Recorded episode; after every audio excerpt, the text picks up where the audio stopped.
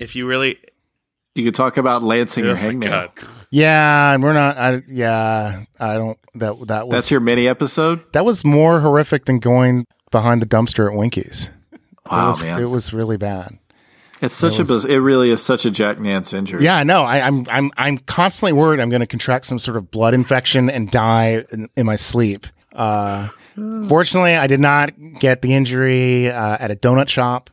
So, I didn't even know that could happen. It's just it sounds terrible, but yeah, I didn't know that was even something that could occur. It's very weird. If you wake up and you hear your wife talking in Spanish, that's probably a good sign that you need to get to an ER right away. Yeah. Yeah. No, I think that's right.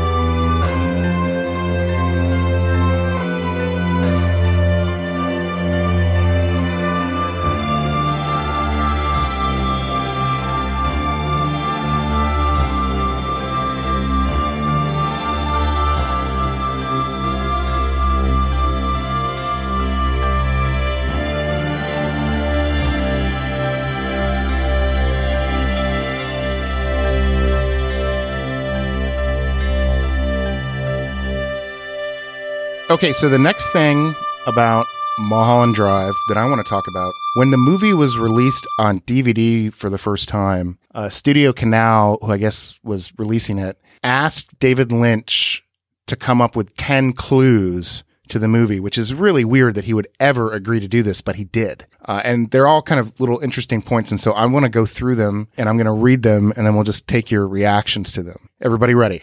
Yes. Sure. Okay. All right, so number one, pay particular attention to the beginning of the film. At least two clues are revealed before the credits. What?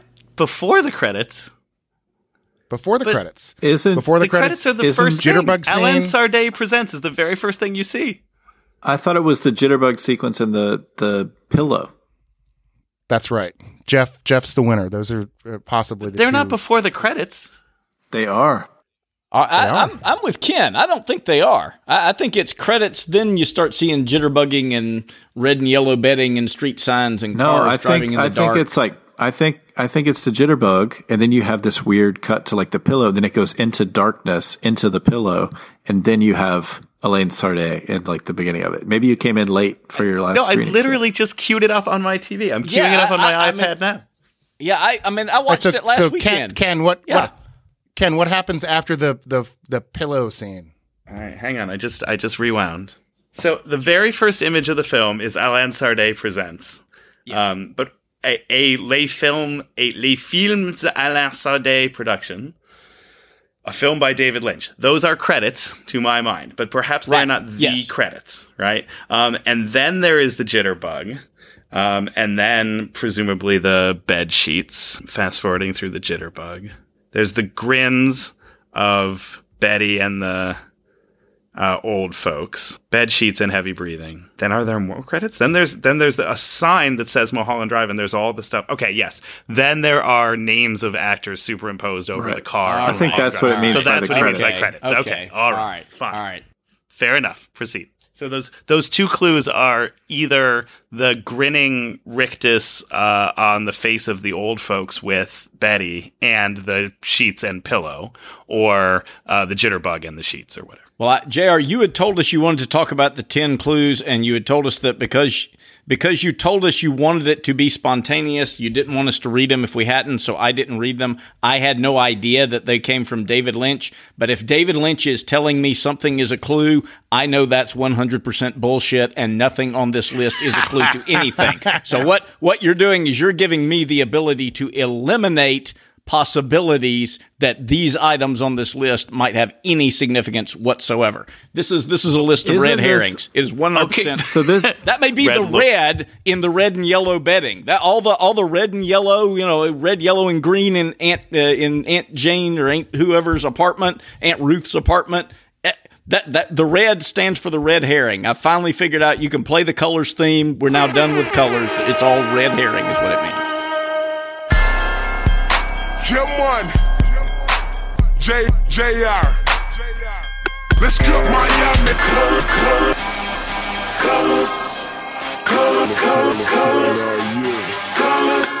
Jamaica. Colors.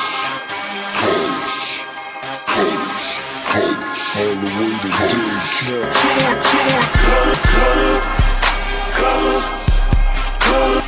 Colors. My people die.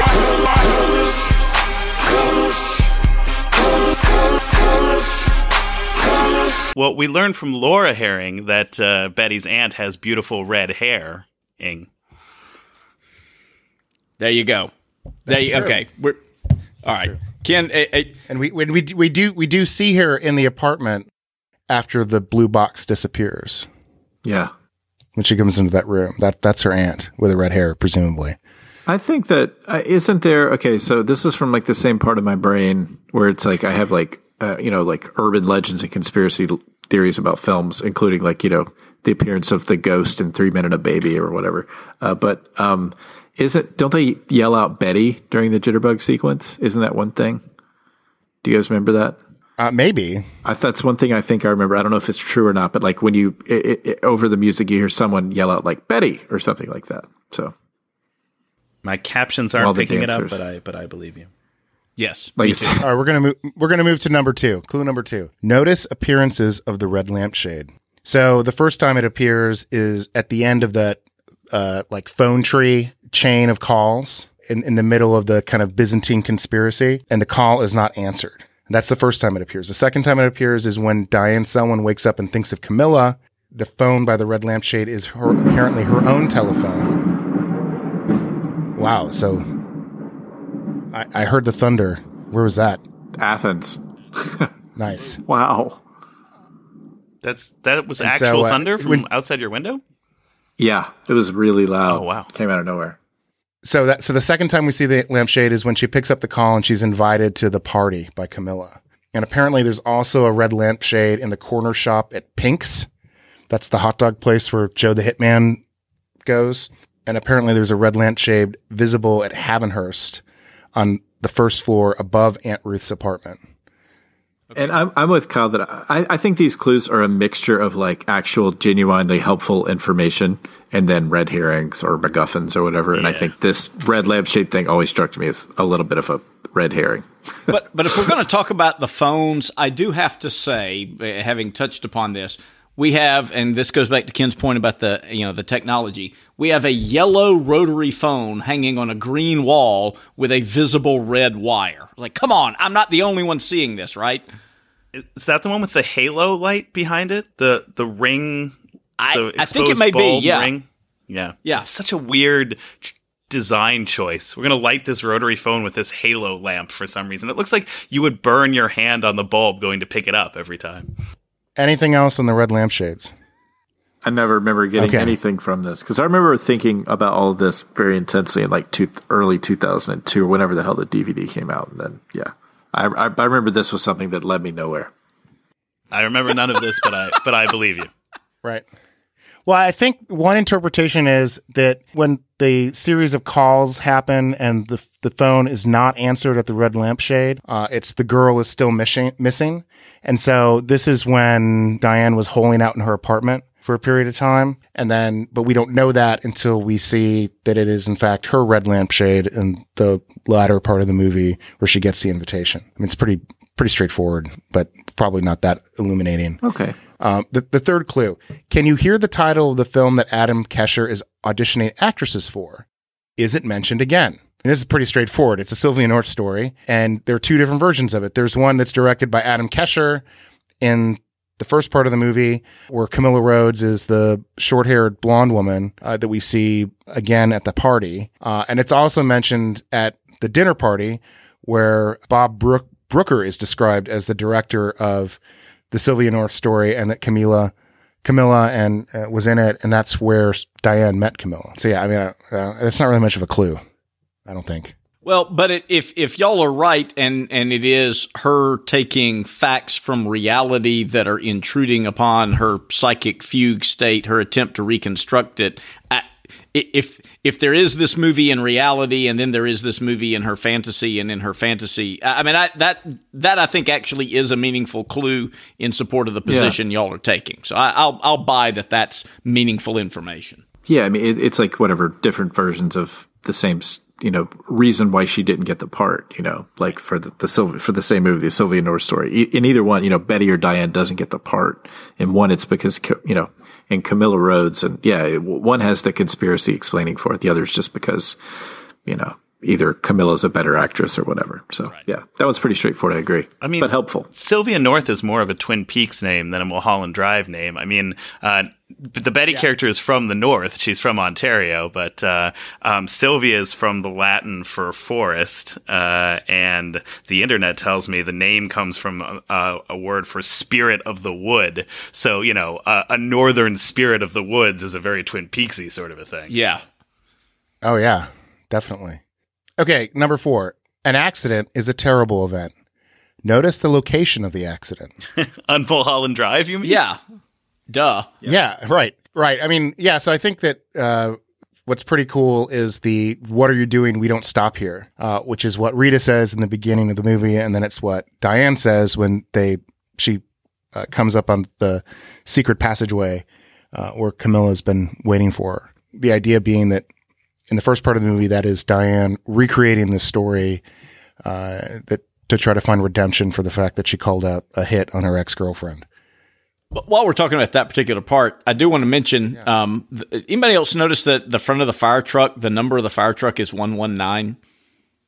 That's amazing that you caught that. I definitely did not, and I think that's awesome. Yeah, that's fantastic. Well, actually, since this is the clue is literally Mulholland Drive, Jeff, you had something that you wanted to read about the place, I think. Just a little bit, yeah. I mean, you know. Yeah. There's, well,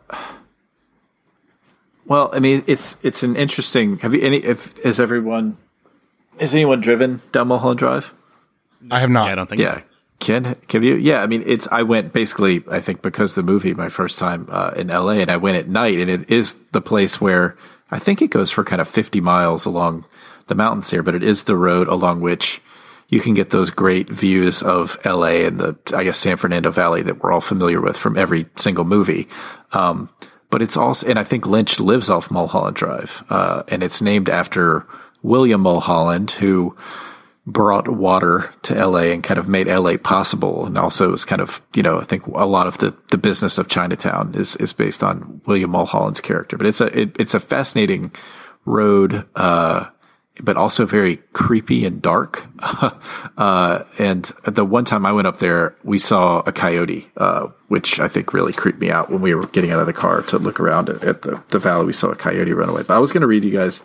This is from an essay by the British film writer David Thompson. And he published a book in 1997 called Beneath Mulholland, Thoughts on Hollywood and Its Ghosts. And just I'm going to read the final 2 paragraphs of his essay Beneath Mulholland, which was completed a couple of years before I think Lynch shot the pilot for Mulholland Drive. The road is like a location in a film, chosen and dressed for its magnificent vantage and for the juxtaposition of inane civilization in a dangerous wilderness. This is where the desert touches Gucci and Mercedes, where pet chihuahuas can be eaten by coyotes. Mulholland has buildings that can topple into the canyons. The John Lautner chemosphere stands on one concrete stem, and there is a tennis court on stilts. It has rich homes that might be descended on at night by anarchists, murderers, or nightmare Apaches. There's even a Manson Avenue that runs off Mulholland. You have to wonder whether it was scripted tribute or magical impromptu. Mulholland is a pin-up and an idea. It has Brancusi's in some groomed gardens and beer bottles shattered from target practice a few miles farther on. Its function is to embody that contrast. It's a highway made for narcissism and envy, an example of privilege, luxury, and airy superiority that whispers, "Look at me, take me if you can." The road, the drive, the highway all thrill to the way man has commanded natural power and beauty here and turned them into a property or a story. That Hollywood at the eastern end, letters 50 feet high, is a title, a caption. It's there to tell us the landscape is a kept woman, as well as collapsing topography. And the road is called Mulholland Drive, so that you know you should be wary of anyone on foot. That's really cool. This movie is David Lynch's L.A. story. Oh, sure. Right? And the history of Los Angeles is pretty fascinating, and I highly recommend, if you ever get a chance to read the great historian Carey McWilliams' California, The Great Exception. And he talks about in there the legacy, or rather the inception of L.A. is absurd. There's no reason why people should live there. There's no water, no water whatsoever. And the only reason people migrated to LA is through essentially hucksterism. You know, these land speculators bought up the land and then advertised on the East and the Midwest, saying that this was the land of plenty.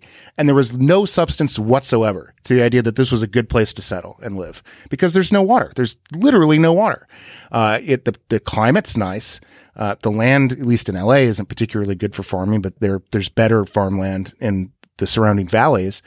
But the entire city was sort of premised on artifice and something made up. And of course, Mike Davis has a great book called City of Quartz. Yeah, it's a great book about the more modern history of Los Angeles. But it's a really troubled place. I'm entirely biased living in the North. Screw those people. They don't have any water. It's our water. But, we're still one state. And so that highlights the irony of the fact that when they took an NBA team from Minnesota, the land of 10,000 lakes, they kept the name Lakers, which is the dumbest kept sports name short of the Utah Jazz. I was going to say second dumbest. It is absolutely second to Utah Jazz. It is second, but it is still the second dumbest, and people don't comment on it nearly enough. Like, what the hell lake do you think it is that is being talked about? People don't even get that. I mean, I say this as an alumnus of Clayton State University, whose sports mascot is the Lakers. We've got a damn lake on the Clayton State University campus. That is more than Los Angeles can claim. Yeah, I mean, don't forget, the NBA is really loath to change names for reasons I cannot ever fathom. But that means that briefly there was there still are, the Memphis Grizzlies, which is also ridiculous. They were the Vancouver Grizzlies. But the whatever it is in Oklahoma City, whatever they are, isn't whatever they were when they were in Charlotte or Birmingham or New Orleans or wherever the hell they were. Well, they were the Seattle SuperSonics, and now they're the Oklahoma City Thunder. Whatever. But that's it. They're not the same dumb thing they were before. That's true. It's true. But Memphis Grizzlies is pretty bad. All right. So the next clue, number 5: who gives a key and why? That's Kyle's department. Yeah. I have given you my theory on that. Right. So the list of keys and presenters of keys, Coco gives the key for Aunt Ruth's apartment to Betty in order to enter the dream world. There's possibly a clue. And, of course, the hitman has the standard-looking blue key that's going to confirm that the deal is done. And then there's also the weird key that fits into the blue box. Yeah. And the Great Northern Key that opens the door into the netherworld. Yeah. Right. And actually, when you think about it, though, the only person who actually gives a key is Coco. All the other keys appear, but the hitman we never see him give a key to anybody. The blue key for the box is never presented or given to anybody. So if the clue is that this key is from to Betty to enter the dream world, maybe that's the clue. Yeah. But I mean, it does seem like they all really distinctly usher in these kind of irrevocable points of change in the film. Right. You know, like going into the apartment and then finding it at Club Silencio, which is really the kind of whatever sort of like emotional, I guess, kind of climax of the film, and then sort of it's where the first story unravels, you know? And then the key is being this, like, you know, the hitman says, like, once I give you that key or you take it, you can't go back. You know what I mean? It's a done deal, you know? So it's, it does seem like the keys really serve to, like, as these distinct dividing lines within the film. Well, and it also makes it interesting, though, that you have two keyless entries. You know, you've got Rita running down the mountain and taking advantage of the fact that she, you know, Aunt Ruth is leaving the apartment. She's able to sneak in the door while they're loading up the car. And then you have them going to the Diane's apartment and finding out she's changed apartments, and they can't get in. The door's locked. No one will come to the door, and so they got to go in the window. So it is kind of interesting that you do have these two very important entries that change things dramatically where people don't have keys. Yeah. First of all, who switches apartments with someone else? Nobody does that. Right. She's not here. We traded apartments. That's not a thing. Right. It's very strange to me. People don't trade apartments. Doesn't happen. That doesn't make any sense. But I think it's interesting that Ann Miller, who plays Coco, right, in what I'm treating as reality, is Adam's mom, who's particularly nasty to Diane when she meets her in that sort of humiliation scene. And so in the delusion, fantasy, whatever, first 2/3 of the movie, of course, Betty adopts her as her own mother figure, right? She's not humiliated Adam enough. She has to steal his mom as well by making her the matriarch in this sort of Tales of the City-esque complex that she's in L.A. There's also that old notion from, psychology or whatever, that you forget things more easily when you walk through a door. Like if you have a to-do list or whatever or something on your mind, you're more likely to forget it when you walk through a doorway because your brain automatically processes that as a transition into some new thing. So I like the idea that, you know, the one key giver is this significant figure. Number 6. Notice the robe, the ashtray, the coffee cup. So starting with the robe, we've got Ruth's like purple extravagant robe that has the note on it for Betty using the nickname Bitsy, which is weird. And Betty gives that to cover Rita. But although it was meant for Betty, only Rita wears it. Betty never happens to put it on. So, you know, one interpretation is that when you see these clues, you start to get the sense that Diane envied Camilla because she was enjoying the success that Diane had wanted and was dreaming of having and never got when she came to Hollywood. Let's see. The next robe is a red robe with a black collar that Rita wears when she's rehearsing the scene with Betty. And while she's rehearsing the scene, which, by the way, is terrible, right? When she rehearses this, Betty rehearses this scene with Rita, it's almost impossible to watch. Especially it's really fun, bad acting. It just seems like they don't take it seriously, right? Yeah. They're just like, ha, ha, ha, here's the scene, ha, ha, ha, acting is a lark, or whatever. And then she goes into the audition, and one way to say it would be that she nails it. Another would be that she just takes it way over the top in the sexy direction with that bright orange George Hamilton lookalike, right? She defaults to sex kitten, which she does in some of her interactions with Rita later. Which I like the idea that Lynch was telling her to up the naivete and up the corniness and everything in her performance. It makes sense, too, that she would be upping the sex kitten, right? Because if this is her fantasy, everybody desires her and she can get what she wants by just, you know, projecting sexuality everywhere. God, that guy looked like a fucking pumpkin. Yeah. Yeah. He's a goddamn so gourd. Orange.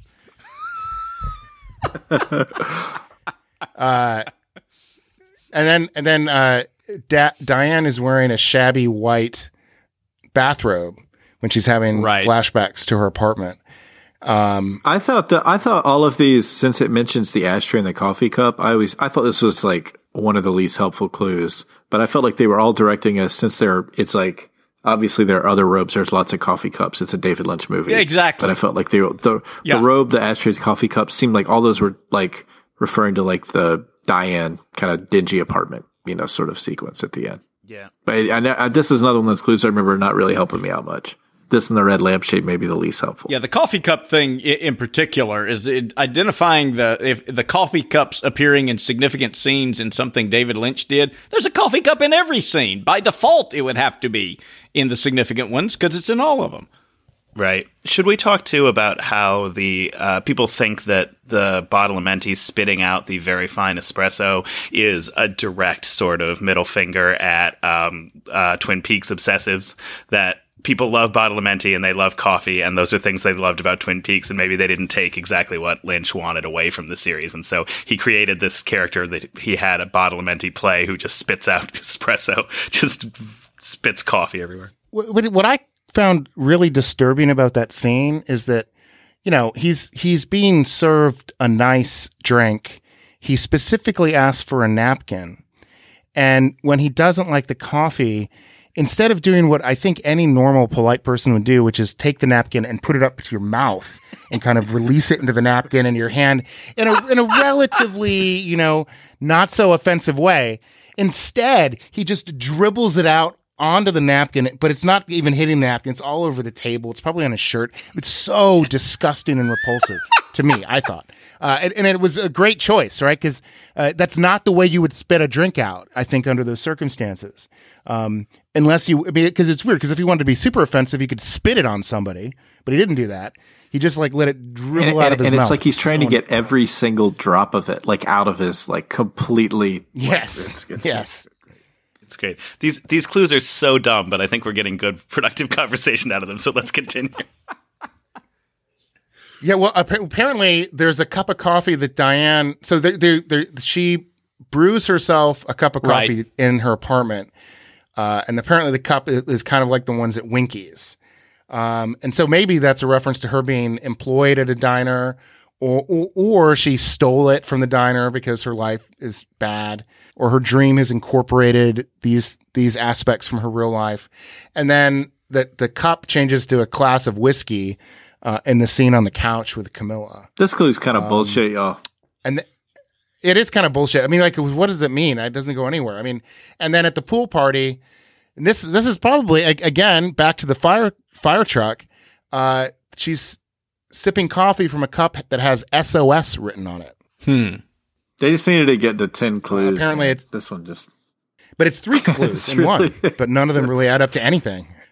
Well, this is good because we were going to talk about this scene anyway, so we can do it now. Clue number 7, what is felt, realized, and gathered at the Club Silencio? This is just like a short essay prompt. This is great. Yeah, it really is. No, it's that directly. Right. Yeah, this is your... AP English exam. I mean, the Silencio scene is so marvelous anyway, and I think everybody should weigh in. But I was so moved just this last time on DVD watching the Llorando song. It's really, really incredible.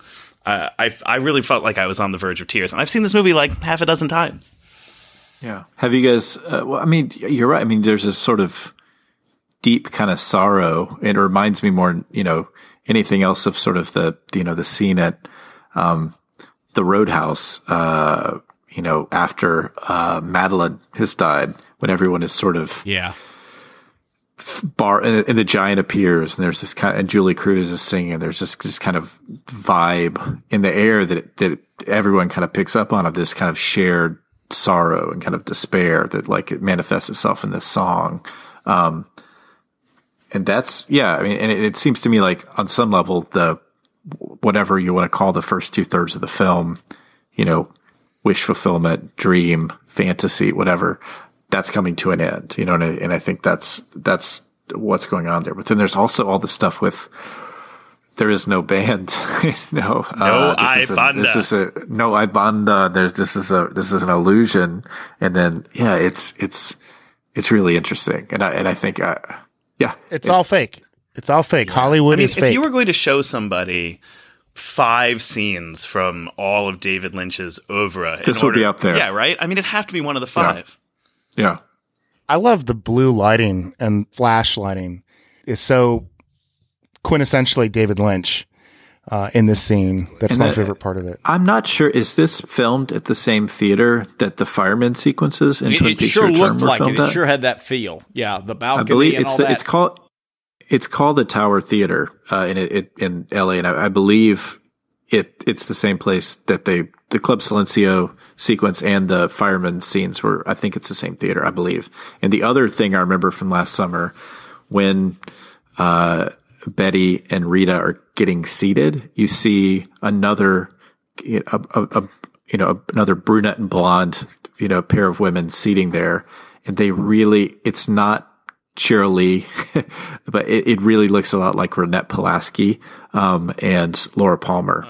They look like lookalikes there, and wow. Like some people, I remember last summer were saying that it was like some Marvel Cinematic Universe type thing, this crossover. But I do feel like those actresses or extras, whatever, were cast because they look like Laura. It might have been a coincidence, but we all know those things don't exist in the world of David Lynch. So yeah. Well, except occurs to me that the TV show was, as it was originally conceived, was going to be an Audrey story, was in fact a Twin Peaks spinoff. Right, Audrey was going to move to L.A. Which is fascinating, and I have no idea why that didn't happen. I know, it's crazy. It's especially considering what they ended up doing to poor Audrey. Sherilyn Fenn is still angry about. You mean living a fantasy life? I guess in her own head. It's a deeply depressing world. Should we talk about real-life Club Silencio? Because I have not been to Club Silencio in Paris, inspired by this scene and, sort of masterminded by David Lynch. But I thought you said you had, Jeff? I have been there, yeah. And what can you tell us from your experience? Because I did a lot of drinking cocktails around Paris and opted not to go for a variety of reasons, and I now regret it, obviously, for purposes of this podcast. It was great. I was there. I want to say it was in the fall, probably October 2012. And at the time I was living in Oxford, and a friend of mine was working in Paris. He was living in New York at the time. I was working at one of the big art fairs in Paris. And so I went over to visit him for the weekend, and he got somehow passes to Club Silencio, and we went. And it's, the things I remember about it, we got there late, and it's you go into it, and there's sort of, you go down from the street level down this big sort of iron staircase. And I do think Lynch designed the entire club in terms of the space. I don't think he's involved with the day-to-day running of it, but I do think he designed it. But you go down this corridor, and there's probably 3 or 4 flights of stairs before you get to the club. And the amazing thing to me was that somehow, by the time you were on maybe the second flight of stairs, it was completely quiet, and the street level noise was gone. The club, you couldn't really hear at all. There's just a really distinct, it felt very silent, about halfway down. And then the club itself, I remember there's sort of this, there was a smoking room in it, very David Lynch. And there were these sort of, I guess, sort of plastic pipes that you would blow there were ventilation, like ventilation vents that look like kind of Lynchian trees. It almost looked like the arm in Twin Peaks: The Return. These weird spindly branching plastic trees that you would blow smoke up into.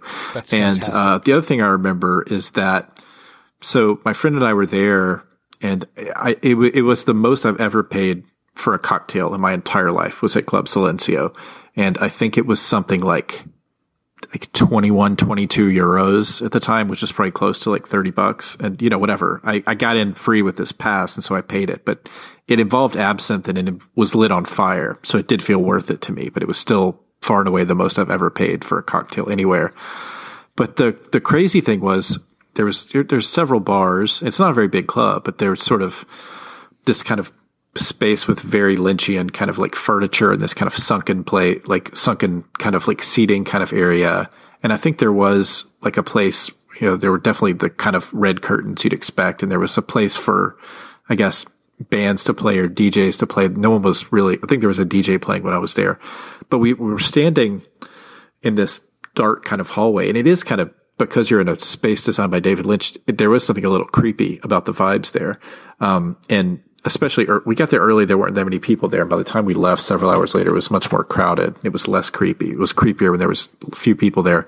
But we were standing in this hallway, and we didn't think it led anywhere. It was very dark. And then all of a sudden, like, several people came out of it, and we, like, saw this light down the end of the hallway. And so we go down there, and there's just, like, hidden at the end of this hallway, there's a screening room, and there was just a movie playing in there. And there was just, like, I don't know, probably, like, 15 or 20 seats in it, like a almost like a private kind of screening room. And we sat in there and watched, I think it was that movie called The Paperboy with, like, Nicole Kidman and maybe Zac Efron in that? I mean, anyway, is that the one where she pees on a car? Yes, and I saw that scene. Okay. No, I think there's a jellyfish sting, and so she pees on the jellyfish. Someone, I watched probably 15 minutes of the movie in there, and then just wandered out, and it seemed like very few people were aware that if you went down this dark hallway, there was like a private kind of screening room in there. So you started telling people, if you go down that hallway, you could see Nicole Kidman pee. Yeah, exactly. But it felt like this weird, I mean, because it was in this Lynchian space and you walk down this hallway and there's just this movie playing, and it was, like I said, if I'd saw another part of the movie, it might have seemed less, you know, like something out of Blue Velvet. But as it was, I watched the 20 minutes of this movie in which Nicole Kidman peed on a jellyfish sting, and it felt subversive or whatever. So, but that was it. But the cocktail was very good, very expensive. But like I said, it involved absinthe and fire. So I felt like that Can I now throw in something utterly unrelated about absinthe and fire? Just that my brain has put this together. JR, I swear that you and John Spears had a conversation about absinthe at the party at which our friend Travis set his face on fire on the back porch, and years later, Travis was downstairs in the gazebo in Florida underneath the back porch on which I recorded an episode of this podcast with the three of you. When we could all hear the merrymakers. Yes. But was Travis either lighting his face on fire or drinking absinthe? No, on the first one. The second one, I couldn't guarantee he wasn't. He was drinking something, whether it was absinthe. I don't know. When that first incident happened, John Spears and I were probably talking about it, and the fact that at the time, genuine absinthe was not legal. Yeah, that's why States. I remember you had a conversation about it that actually contained wormwood. Yeah, but it is subsequently been legalized, and I'm sure Ken has a lot more to say about that. Well, like Coors Beer in Georgia after Smoking the Bandit. Right, yeah. Technically, it was never illegal. It was just that drinks with a concentration of thujone over a certain percentage were illegal, and everyone thought that absinthe had a percentage higher than that, and it turns out even the traditional methods of distilling absinthe don't result in quantities of thujone that high. It's just that the testing equipment was really bad back in the day. So people think that absinthe was legalized. I don't think the law ever officially changed. It's just that Americans started making it and having it tested and realized that it's passed under the FDA rules, and then people started testing the traditional European absinthe and realized that this would be fine too. But so heavily regulated, but not ever really officially illegal. It's whatever.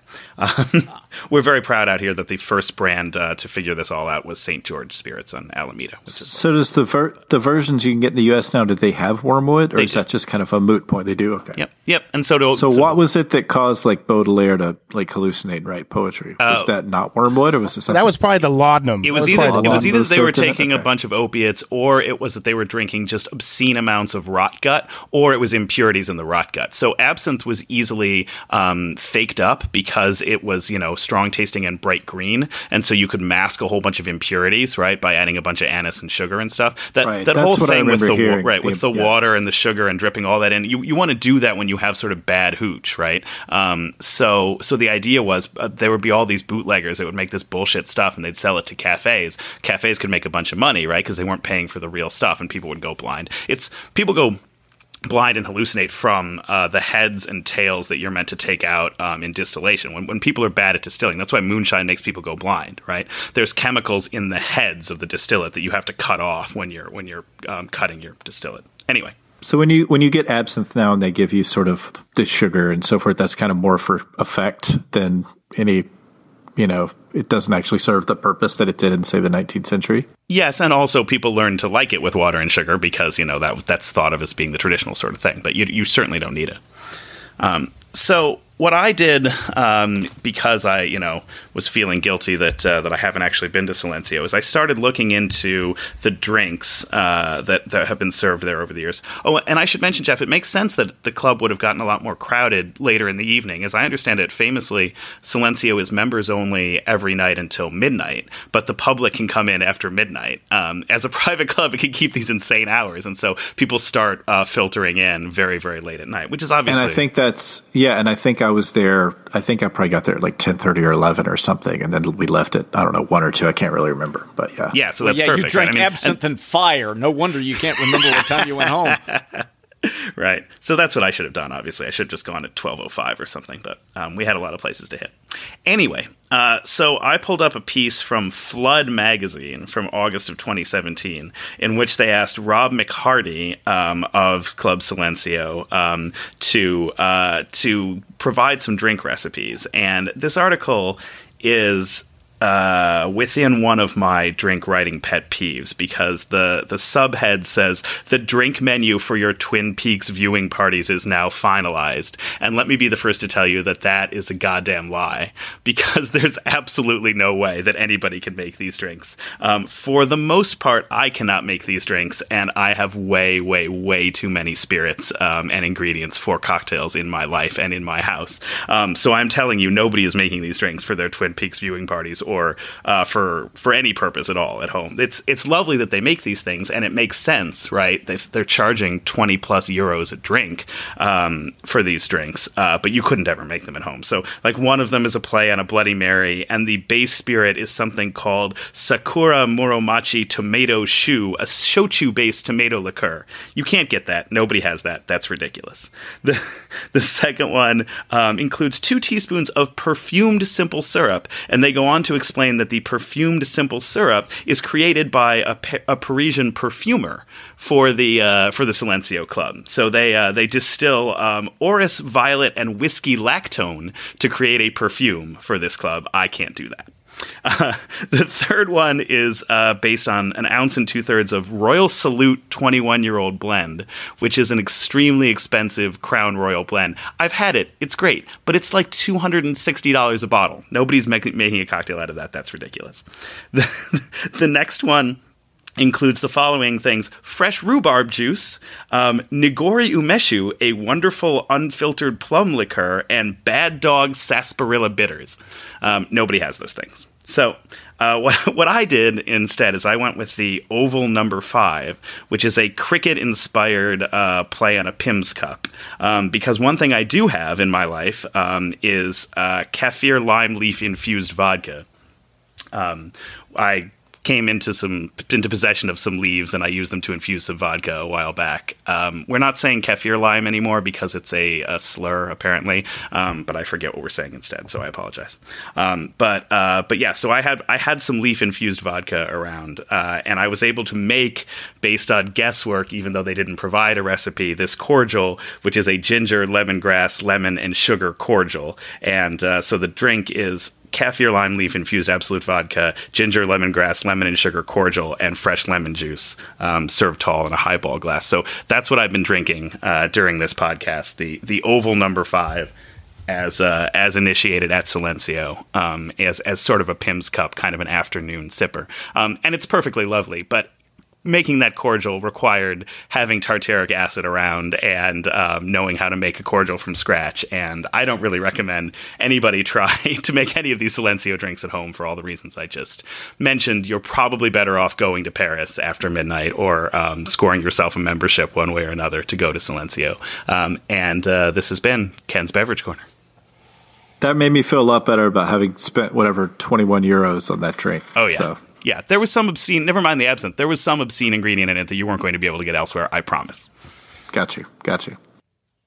Okay, so I've got 2 things I want, or I don't mean to interrupt your flow, nope. Ken. If no, that's there's it. More of the beverage corner to come. Okay, so there are 2 things about the Club Silencio scene that I'm interested in. The first is the red curtains, which appear, I believe, only at the very end of the movie. when we go back to the theater and we see the red curtains appear on the stage. And of course, we've seen those curtains before in Twin Peaks and The Return and Fire Walk with Me. We also see them in Lost Highway. In Lost Highway, what's his name? The dude, the musician. I'm losing it here. Yeah, Lost Highway. Bill Pullman, whatever, the actor, as he goes down the hallway in the scene that appears to be a roundabout when he leads to the murder of his wife, he's looking down the hallway. I think he's just had like a series of phone calls that suggests that his wife's been unfaithful to him. And we see those red curtains at the end of the hallway. So I'm curious as to what those red curtains, if you guys have any thoughts at all, mean and their significance in this part of Mulholland Drive. I always took it, on some level, I just feel like Lynch loves red curtains aesthetically and visually. Yeah. But I also always took it as like in his work is like this, indication of these liminal spaces and this borderlands between kind of two worlds, right. Like usually a physical space or medical physical space, but it's somewhere where reality is going to distort, bend, break down, something like that. That's the way I always kind of read it. Yeah, and here, putting it at the end and echoing no I Bonda, right, seems to just acknowledge the artificiality. Just seems to say, look, this is all a play. This is all something that's being presented for your enjoyment. It's like... I was just reading that the first version or the second version of A Star Is Born, they've made A Star Is Born like 4 times in Hollywood already, and apparently they're making it again. But the first one with sound, maybe, included a shot of the last page of the film script as the last shot in the movie, in an effort to be like, look, all this dramatic stuff happened, but it's still just a movie, right? I kind of take the curtains at the end of Mulholland Drive that same way, to be just another nod at the artifice of the whole thing. Kyle, well, as the expert on colors, there's obviously a lot of blue in Club Silencio. What do you take for that blue, and then what do you take for that in terms of the contrast? Yeah, I honestly don't know. I agree with Jeff's interpretation on the red curtains. I think it does indicate sort of what he's describing, which again I think probably bolsters the theory y'all are advocating. And certainly we saw them that way in every time they appeared in Twin Peaks. As far as the blue, I'm not sure what that denotes. We've got blue hair. Which is itself, a little bit unconventional, from basically the person who's in the, what I think of as the Lady Dido role in Club Silencio. I'm glad to hear that it may have been the same theater, because I certainly took it that way when I was watching it. But, beyond that, the colors, I couldn't begin to tell you. Having spent 25 years trying to figure out the color scheme and the red light and the green light on the traffic light in Twin Peaks and never succeeding in doing it, I have no idea. Just to be clear, Kyle is an expert on traffic light colors, but blue is going to throw in for a whole... I got nothing. Yeah.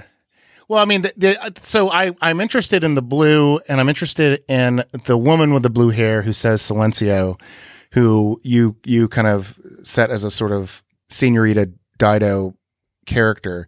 But it's interesting because Senorita Dido could have blue hair, because all of the shots that you see her are in black and white. She doesn't appear in color. She just holds a golden ball at one point.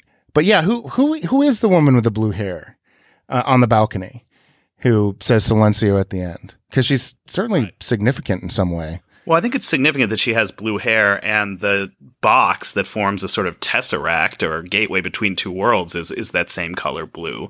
I think Dido is a good catch by Kyle there, because she does seem like she's part of this otherworldly group. She could be in some lodge somewhere, right?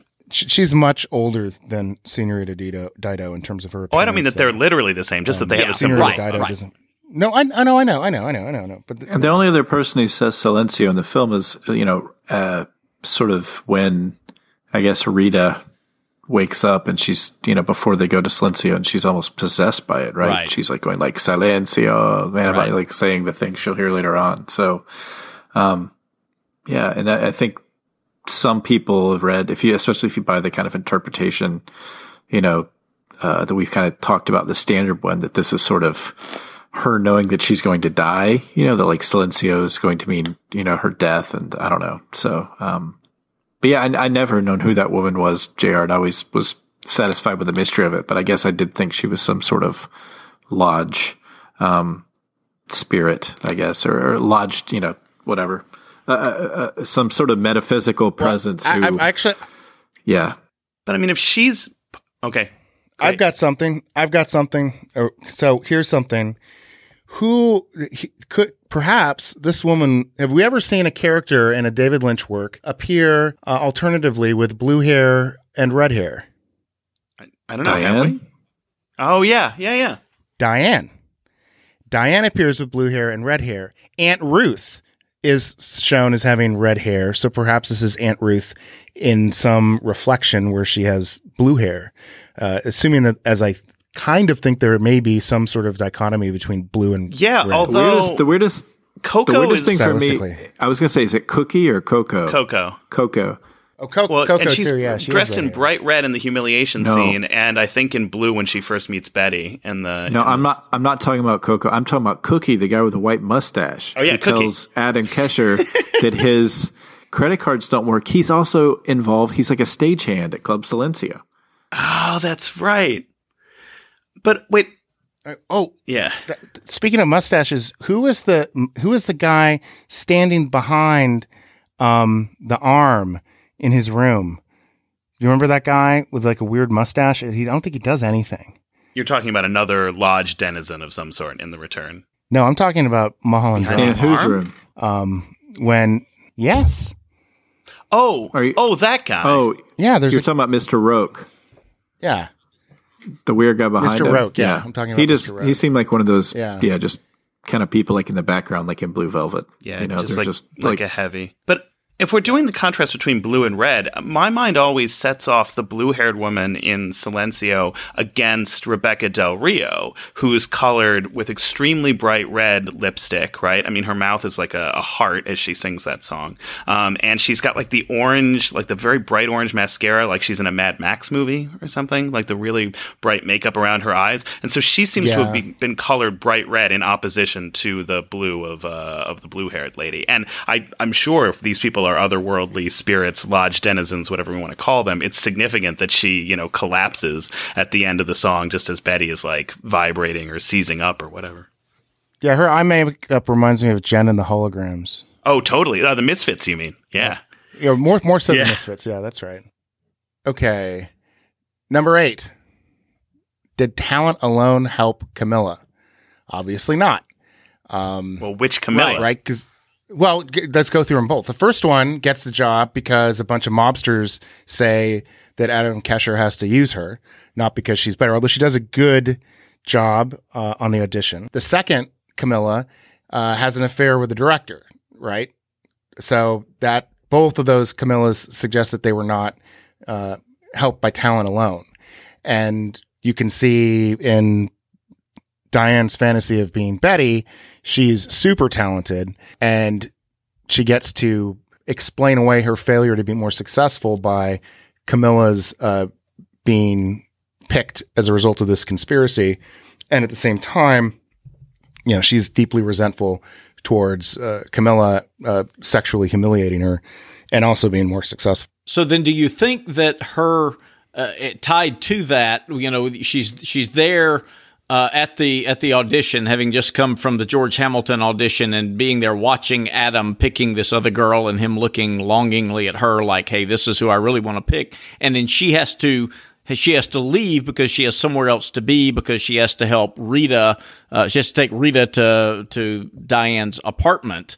I mean, is that, do you think, part of her excuse to herself that, you know, maybe I could have changed his mind even with these mobsters. He really wanted to pick me anyway, but I had to go. It was me being selfless and helping out Rita over here. She was the one who needed my help, rather than later at the end when she's talking about how, you know, Camilla's been kind to me and giving me small parts in her movies and, you know, thrown me a bone. She's reversing the roles there. Yeah, I think to some extent. And I think also there's a real significance to the handing of the picture and saying, this is the girl. Diane cannot accept the guilt of what she did, which is literally taking out a picture saying, this is the girl and you need to kill her. And so she's transferred responsibility in her mind for that to this deep conspiracy that was actually the cause of this is the girl being presented. But then she's turned it into, flipped it around so that it's not even a murder now, it's just someone getting selected for a part. So do we know that she actually dies? I mean, we know she hires a hitman, and then she winds up killing herself. But, I mean, what we see of this guy, he's a pretty damn inept hitman. Or she makes him inept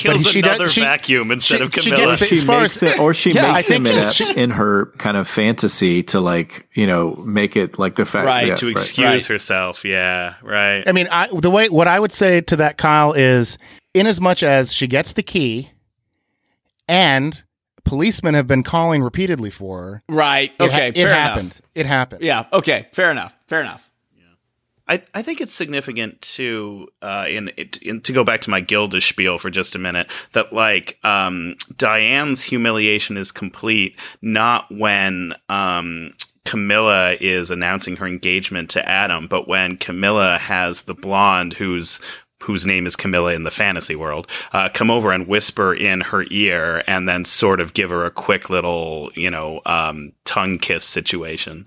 And the fact that it's not just that she's chosen Adam, it's not just that she's, been successful and gotten this part and gotten engaged, but that she's found another blonde, right, is really really the kicker, and that does take me back to Gilda, where Johnny. It's not clear. There's a lot of homoerotic stuff between him and the owner of the casino, who brings Gilda back into his life and marries her. And so it's not clear whether he's more attracted to the casino owner Milland or whether he's more attracted to Gilda. But either way, right, he's sort of obsessed with both of them. And Gilda humiliates him not by sleeping with her own husband, his sort of crush object, but by catting around with other men and being unfaithful. And then there's this like super weird line where after the casino owner has faked his own death, where in voiceover Johnny says she wasn't faithful to him in life, but she was going to be in death, which like doesn't make any sense and is sort of psychotic, right? But it's a similar dynamic where the humiliation is happening by proxy in this weird way. Yeah, I mean, I viewed it as like double humiliation. Not only did Camilla leave Diane for Adam Kesher, she's not even willing to keep Diane around as a side piece. Right, exactly. She's got another blonde for that. Right. Yeah. Right. Exactly. Okay, I think that covers the talent of the two Camillas. Number 9, note the occurrences surrounding the man behind Winkies, and my theory on what the man behind Winkies, who's frequently referred to as a bum by David Lynch, and I don't know what the how it's addressed in the actual script, but I think Winkies represents like the deepest, darkest id of Diane, and the bum is there and represents her sort of cataclysmic choice to kill Camilla, and it's interesting because after the hit is settled, the appearance of bum monster figure is not nearly as upsetting or jarring as when Duncan Todd, had his heart attack when he saw the same character. And I think it's the idea that this is just, it doesn't seem nearly as intimidating, yet at the same time, he's somehow connected to the box and these terrifying senior citizens who are terrifying yet tiny coming out of the box. So, and then after Diane dies, the monster's picture sort of fades in as her room is smoking up. And then the face fades out and Diane or Betty's face fades in. And, it's interesting because the actual actor who played this character was a woman, although I don't think she was credited for it. But I do think that was supposed to be a female character, not a male character, and that it ultimately represented a facet of Diane. Well, that makes sense when you look at how similar the mop of hair and sort of grease smudges are to the way that Rita looks when she's cutting off her own hair in the sink in despair. Like, there's a super close-up on this mop of hair covering her, and I think it's meant to echo that dumpster creature bum thing or whatever. But I mean, it's a proto woodsman, right? We all sort of thought of it as a woodsman. Right. Oh yeah, definitely. No doubt. Maybe it's since it's a woman, maybe it's Jaude. Maybe it's Judy. Yeah, there you go. It's amazing what Lynch is able to do with a little bit of makeup and some dramatic music and some careful editing. Like that first scene with Fischler or Duncan Todd, if you want. It's in broad daylight in L.A. Yeah. And I've seen this movie half a dozen times, and I still jump every single time. It's one of the most terrifying. It's one of the scariest, like things in any movie I know of, like any Lynch. So it's so scary, yeah. And even though I've seen it, like I've probably seen this movie like 10 or 12 times, yeah, it's still terrifying. And I love that it comes so soon in the film, you know. And it just like, yeah, it's nightmarish, truly nightmarish. It's brilliant. I mean, this movie has more in the way of horror than a lot of Lynch's films, although maybe not as much as like Fire Walk with Me or something, or some parts of The Return. As Kyle mentioned, and as I think we've talked about offline and prepping, it's also definitely Lynch's sexiest movie, right? Clearly. Yeah. But I think like so much of that's just like, it's almost like some, I don't know. I'm trying to think of another film that has something like that where it's like, you know, a dream really crossing over into reality in like the most horrible way you can imagine. And I can't think of anyone doing it that concisely, you know what I mean? With the same, you know, like weird precision is like the Winky sequence, you know, like that's sort of like you have a terrible nightmare.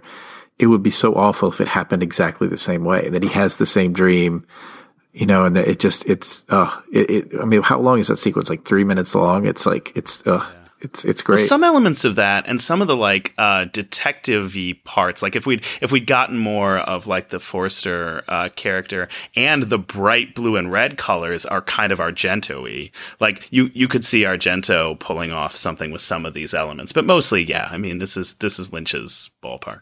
Yeah. Okay, number 10, where is Aunt Ruth? She dead.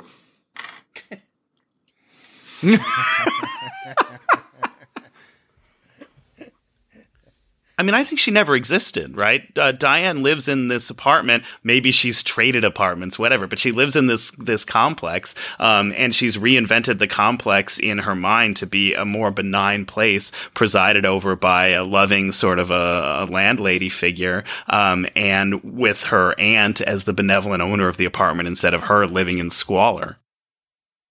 So you think Diane is ruthless? Yes, very good.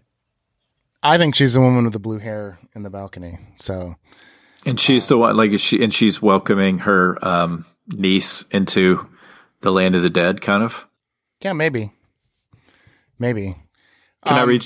Okay, what? Can I read you guys what Lynch has to say about these clues? This is from the Chris Rodley Lynch. Okay, so Rodley asks Lynch, "This also may be the first movie ever in which even the ad campaign in the UK at least included clues to unlock the mystery of the film. Was it your idea to do that?" And Lynch's response, "No. Here's the way it happened. The French distributor was part of Canal Plus, and I talked to them more than I would talk to the American distributor, even though the movie came out in America first.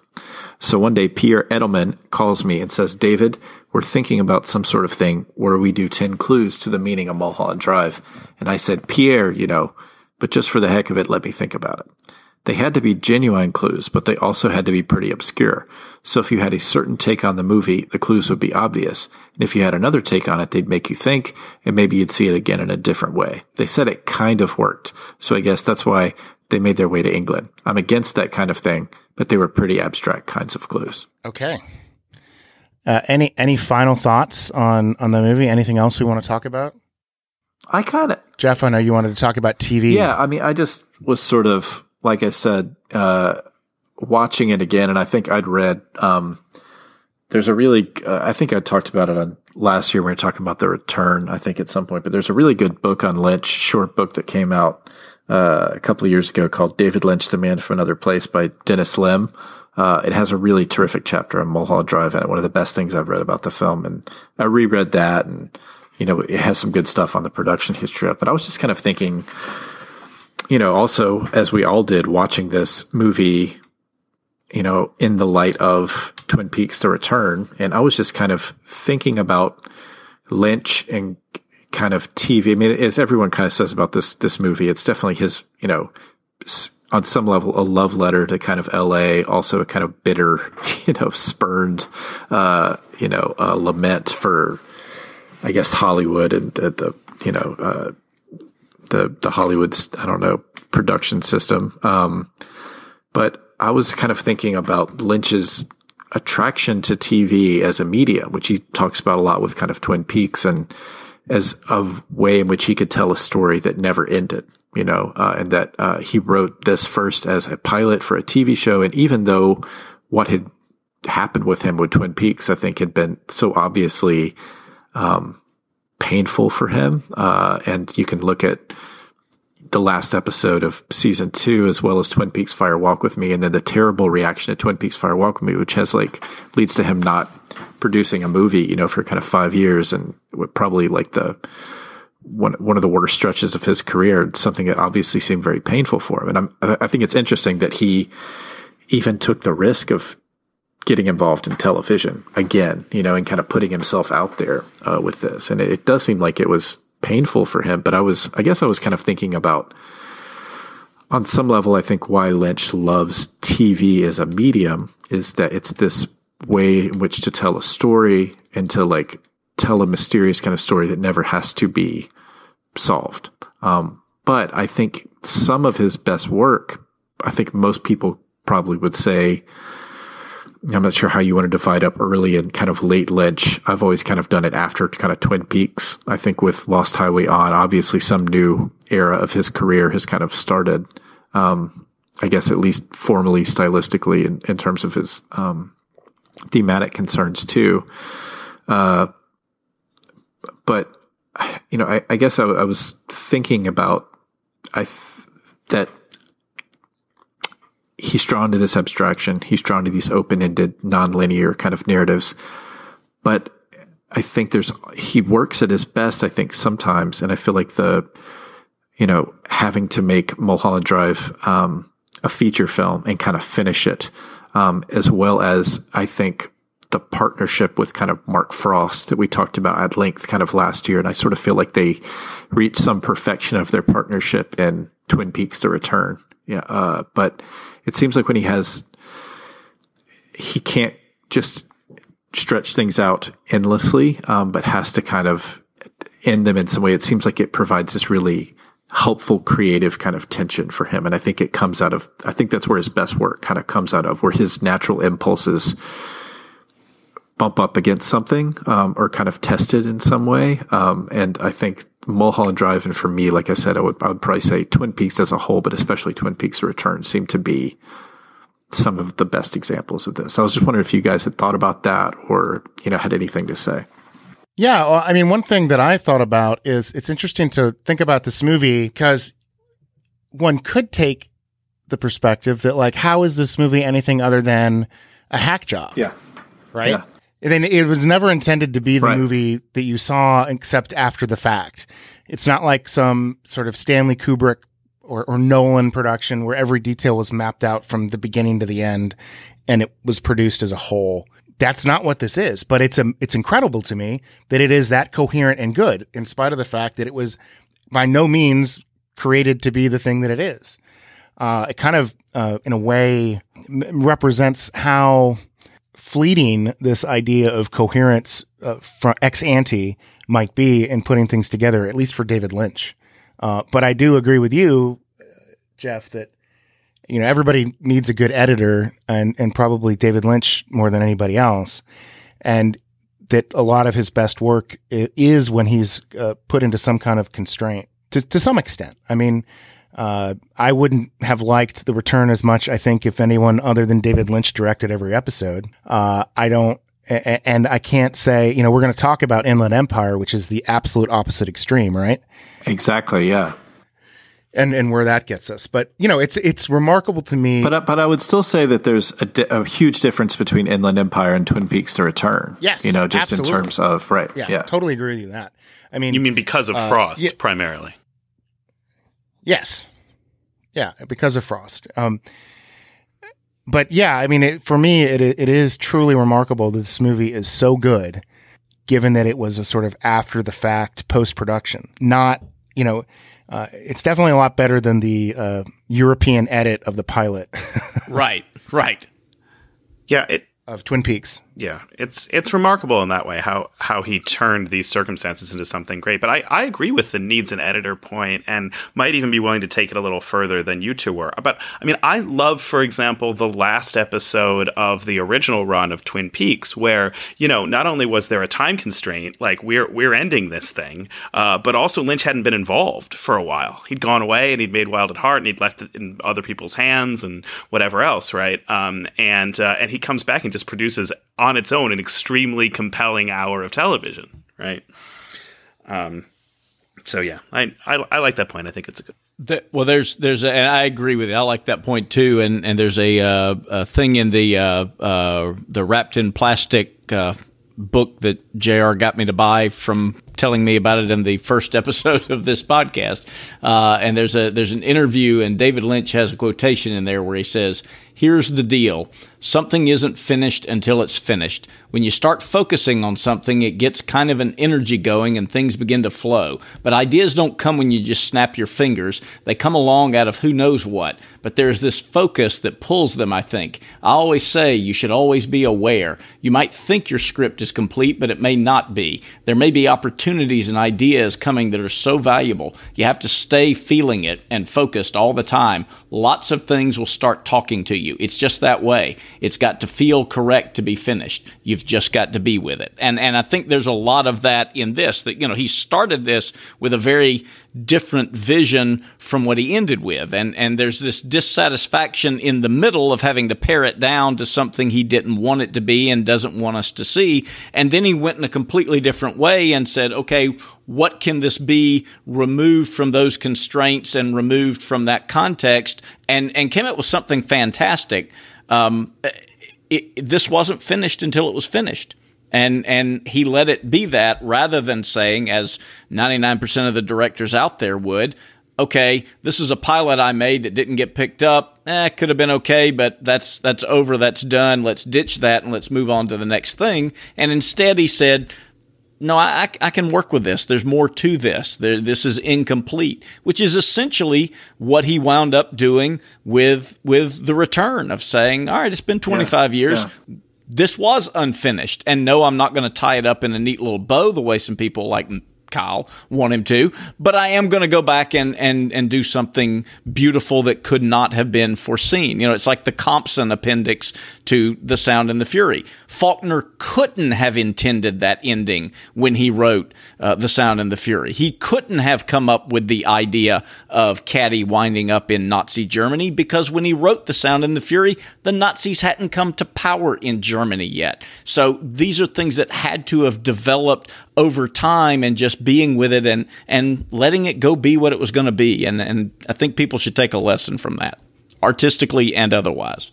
Yeah, but like the flip side of letting an idea just germinate and develop until it ends in Lynch's mind is like that, who the fuck cares how long a scene is? Right? The positive side is something wonderful, some kind of miracle like this thing or most of Twin Peaks: The Return. The negative is something like, I don't know, the scenes with the random roadhouse characters in The Return. It's like, I'm just going to spin out these bits of a narrative forever, and they're not tied to anything. They're not going anywhere.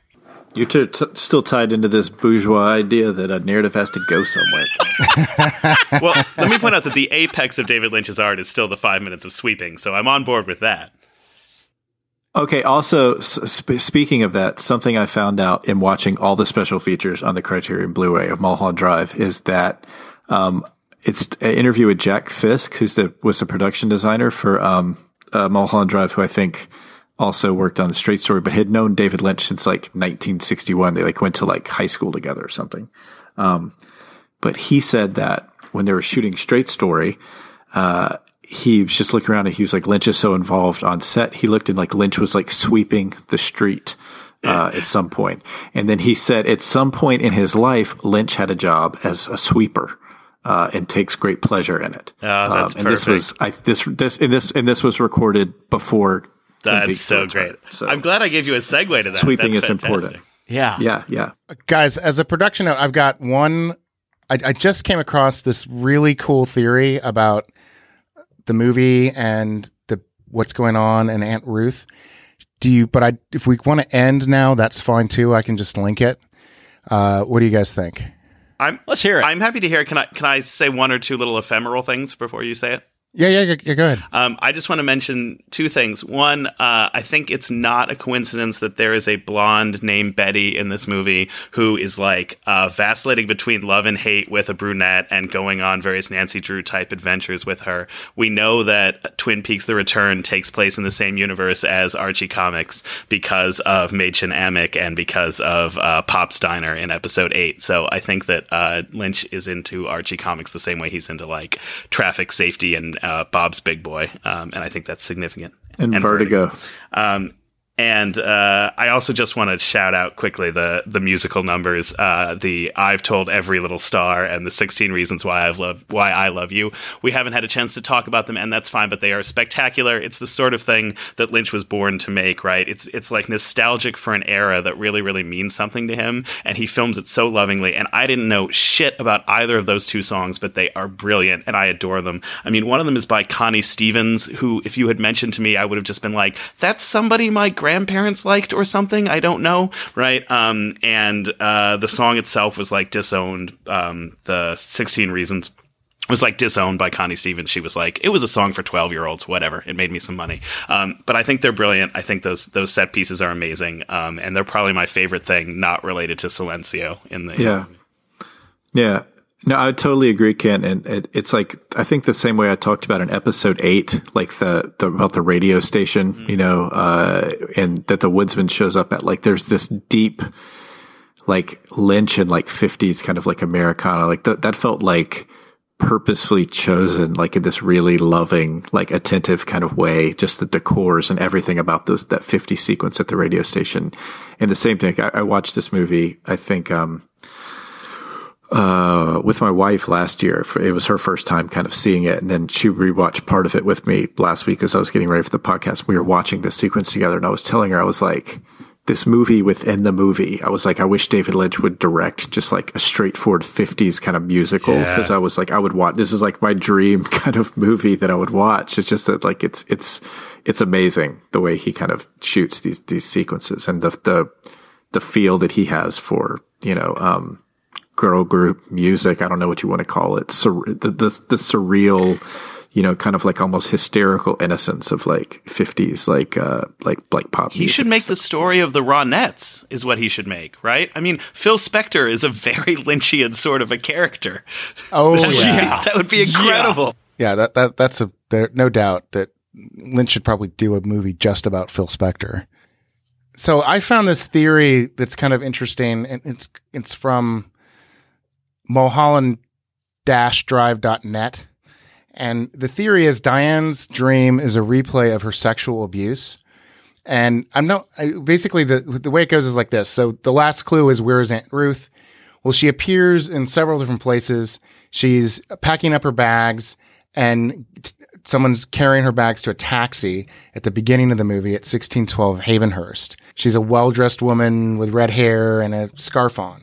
And then at the airport, when Betty is saying goodbye to the aged couple, we see the same well-dressed redheaded lady with a scarf and a man accompanying her carrying her bags walk by. And then when Betty and Rita are playing Nancy Drew at Sierra Bonita, we see a well-dressed redheaded lady with a scarf with a man carrying her bags to a limo. So those are the three appearances of Aunt Ruth. And this author of this theory basically says that she believes that Diane had been sexually abused as a child, probably by a family member, and that for some reason it must have been Diane's uncle or father, and Aunt Ruth knew about it. Diane threatened to tell someone about what's going on, and Aunt Ruth couldn't bear the secret to be let out, so she makes an agreement between the two of them. If Diane keeps quiet, she can have some or all of her aunt's money when she's gone. And this is what Silencio is about. This is the silence. And that Diane's agreement is not just for the money, but it's also because Aunt Ruth has put things into her mind to make her feel guilty, things that come up in her audition scene. Oh, if you're trying to blackmail me, it's not going to work. And what about you? What will your dad think about you? And so the constant appearance of this Aunt Ruth-like character represents either Ruth's unwillingness to help Diane at her time of need or Diane's unwillingness to accept the fact that they had this contract and understanding that overlaid the trauma. Coco says, "You and your aunt probably had an understanding, so here's the key." And Diane is given the key to Aunt Ruth's stuff because Aunt Ruth is dead, just like Diane is given another key because Camilla is dead. This answers the other clue about who gives a key and why. And the author notes that how could two families have an understanding, quote, understanding, in a Lynch film where there's not some sort of darker meaning? Maybe not so much in The Straight Story, but even maybe there. And so, and then the idea that Aunt Ruth is in hell, and they get to this point because there's a flyer on the lamppost where Betty and Rita get into the black cab to go to Club Silencio, and the only word you can read on the flyer is in block letters, hell. And then the idea is that Diane is giving herself a glimpse of hell, or what she perceives hell to be. And in the parking lot of Club Silencio, there's a figure 8, which of course sideways represents infinity. Once they're in the club, the author of this theory says the magician represents the devil, or at least Diane's perception of the devil. He's kind of just a stereotype, like the cowboy. And he speaks in 3 different languages, and he has a goatee, like most standard depictions of the devil, and a large wand, which could be his pitchfork. And when he says, "Listen," and the thunderous sound fills the room, and there's the blue light. This is the idea of Diane's silence being broken, and she's terrified with fear and goes into convulsions, but also feels somewhat relieved, as if a weight had been lifted. And he also says that the reason the magician is speaking both English and Spanish and French is because he's speaking to Betty for English, Rita for Spanish, and Aunt Ruth in French.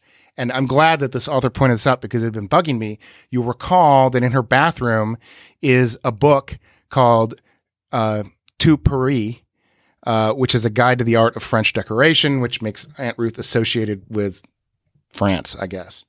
So yeah, and then the last part of it is that the blue-haired lady at the top is Aunt Ruth in hell, who's been confronted with the guilt of requiring this pact of silence.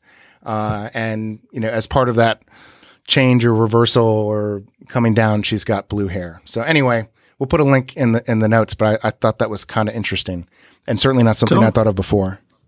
Isn't there one other time that Aunt Ruth shows up, and it's sort of after the Club Silencio scene, and they drop the box, and she comes in. That's right. She comes into the room after the box is dropped and kind of looks around puzzlingly, and it's interesting. Everyone's gone. Yeah, and in that scene, there's a weird camera perspective. You feel like the camera is a person in there watching what's going on. Yeah, and seeing that's her one of the weirdest scenes in the whole movie. Yeah. Yeah, it really reminded me of The Shining. In terms of the camera work in that particular scene, because you know so much of The Shining seems to be shot from the perspective of the hotel.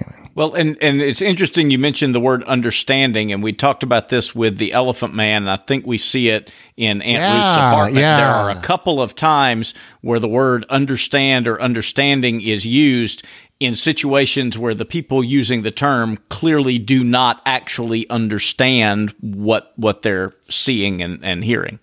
Yeah, that's right. Yeah, I don't entirely buy this theory. I mean, I don't buy it at all, really. But it adds some interesting little shades of things to stuff. So I'm grateful to it for parsing all the Aunt Ruth appearances and putting some of these ideas in my head. I think it requires you to do an awful lot of work outside of the evidence the movie actually provides, which is why I push back. But you know, it's cool. Who am I to call bullshit on a theory about a David Lynch work? Right. I mean, I think the most interesting bit is the idea in which she is working through some sort of past trauma in this audition scene. Yes, definitely, that is the most interesting bit of it, and the fact that like there's some significance to seeing Aunt Ruth in these scenes where I hadn't actually really registered anything at all. Right. So it gives those scenes a new layer of meaning. It gives the George Hamilton stuff a new layer of meaning, and it's cool. It's one of those theories. It's like if there was a Room 237 documentary. Yeah, about, exactly. Mulholland Drive. It has the same feel. Since you mentioned The Shining too, it made me think of it. But like, yeah, it seems along like those where it accounts for like 1 or 2 things you've never thought about really well, but then taken as a whole, it's sometimes on shaky ground. Right. So, yeah. Yeah. I mean, what is? And I'm not on board with the theory either. I think the general consensus about what the movie is pretty solid, but what's satisfying is the explanation for Silencio, Because, I mean, under the standard explanation, that doesn't really mean anything. Like, what's going on there? I mean, I get the idea of this is fake. It's not real. You're hearing these things, but they're recorded. All of that makes sense. But, you know, the sort of pivotal central notion of silence is tough to really parse out. Yeah, that specific aspect of it, yes, but I think it does work really well as just a bridge between the two portions of the movie, realities, however you want to look at it. I was just looking at the English translation of the words to the Rebekah Del Rio song, the Llorando, Crying. And it's got this stuff, right? For a while, I was doing just fine, smiling again. And then I saw you and I touched your hand and we spoke. And then your goodbye made me feel all of the pain, right? And then the rest of the song is, you know, like crying.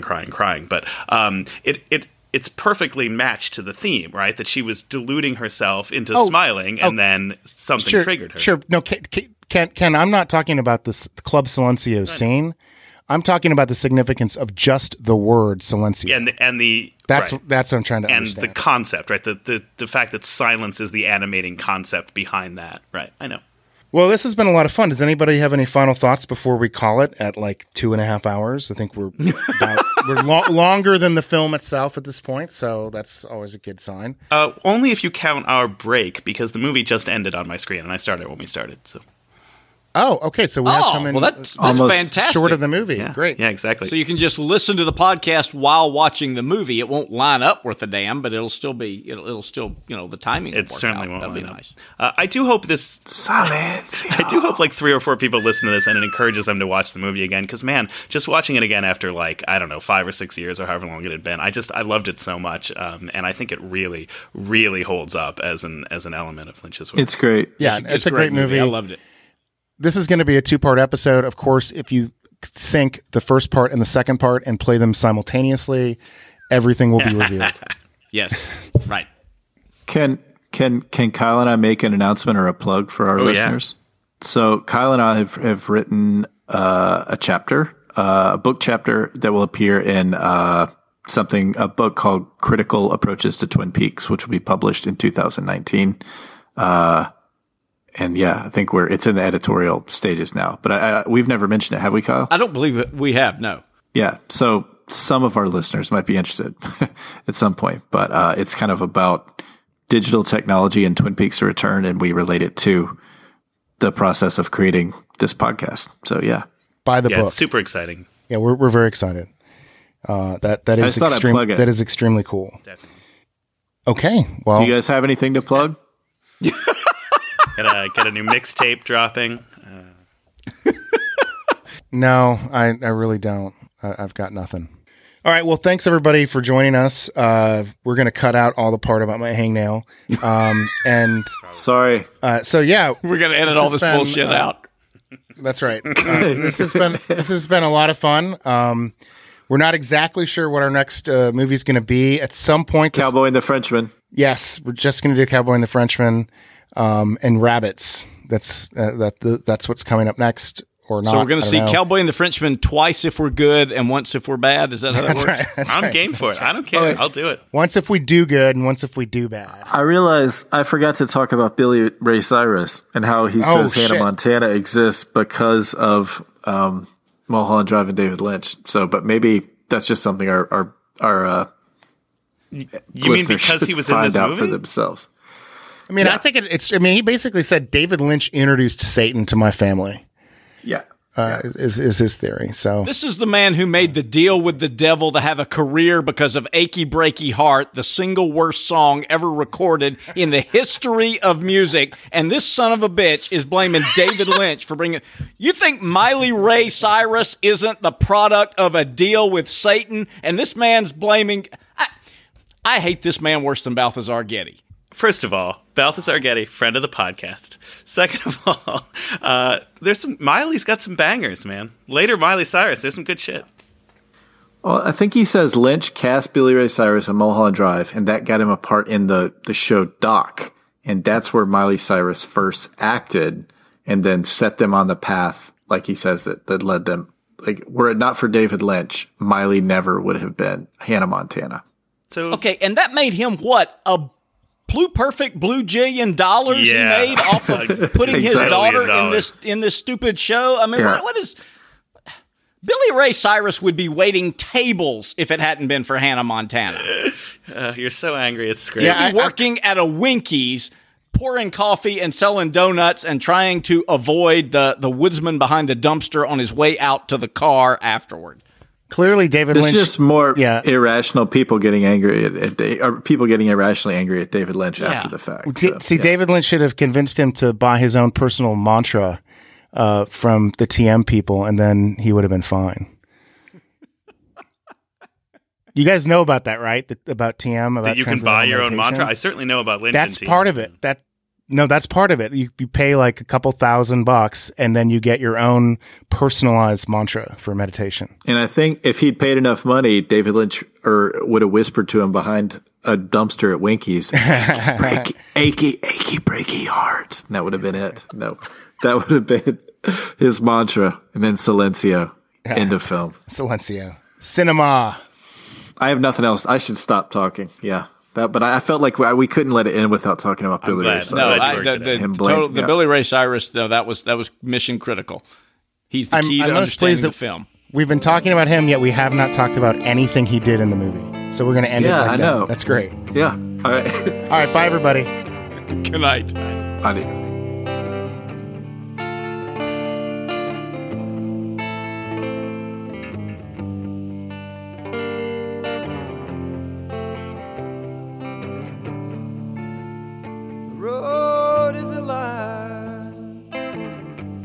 Everybody's all here, and I'm closing my eyes until the colors appear. And oh me, oh my, ain't it funny up here to stand in the light? Saying I came to Los Angeles just to die.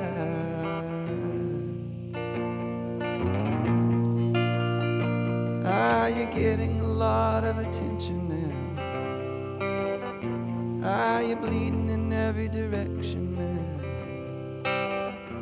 Ah, they're covering you up with affection now. Ah, you're getting a lot of attention now.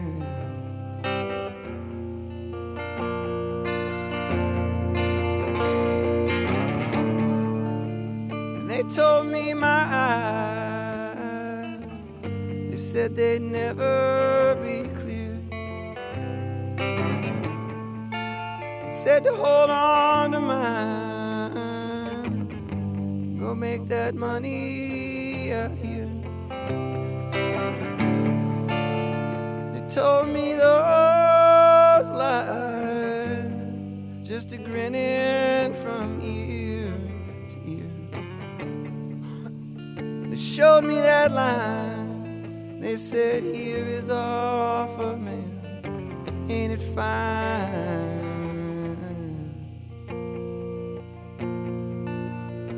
Ah, you're getting a lot of attention now. Ah, you're bleeding in every direction now. Ah, they're covering you up with affection now. Ah, you're getting a lot of attention now.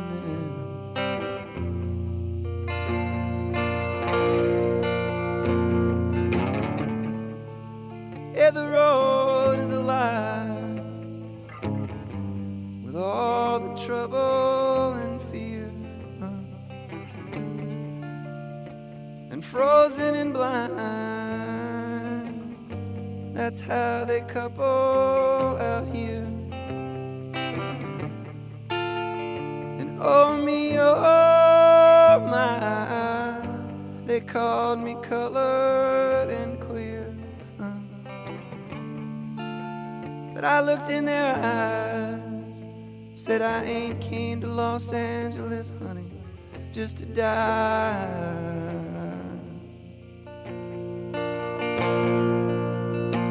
Ah, you're getting a lot of attention now. Ah, you're bleeding and every direction now. Are they covering you up with affection now?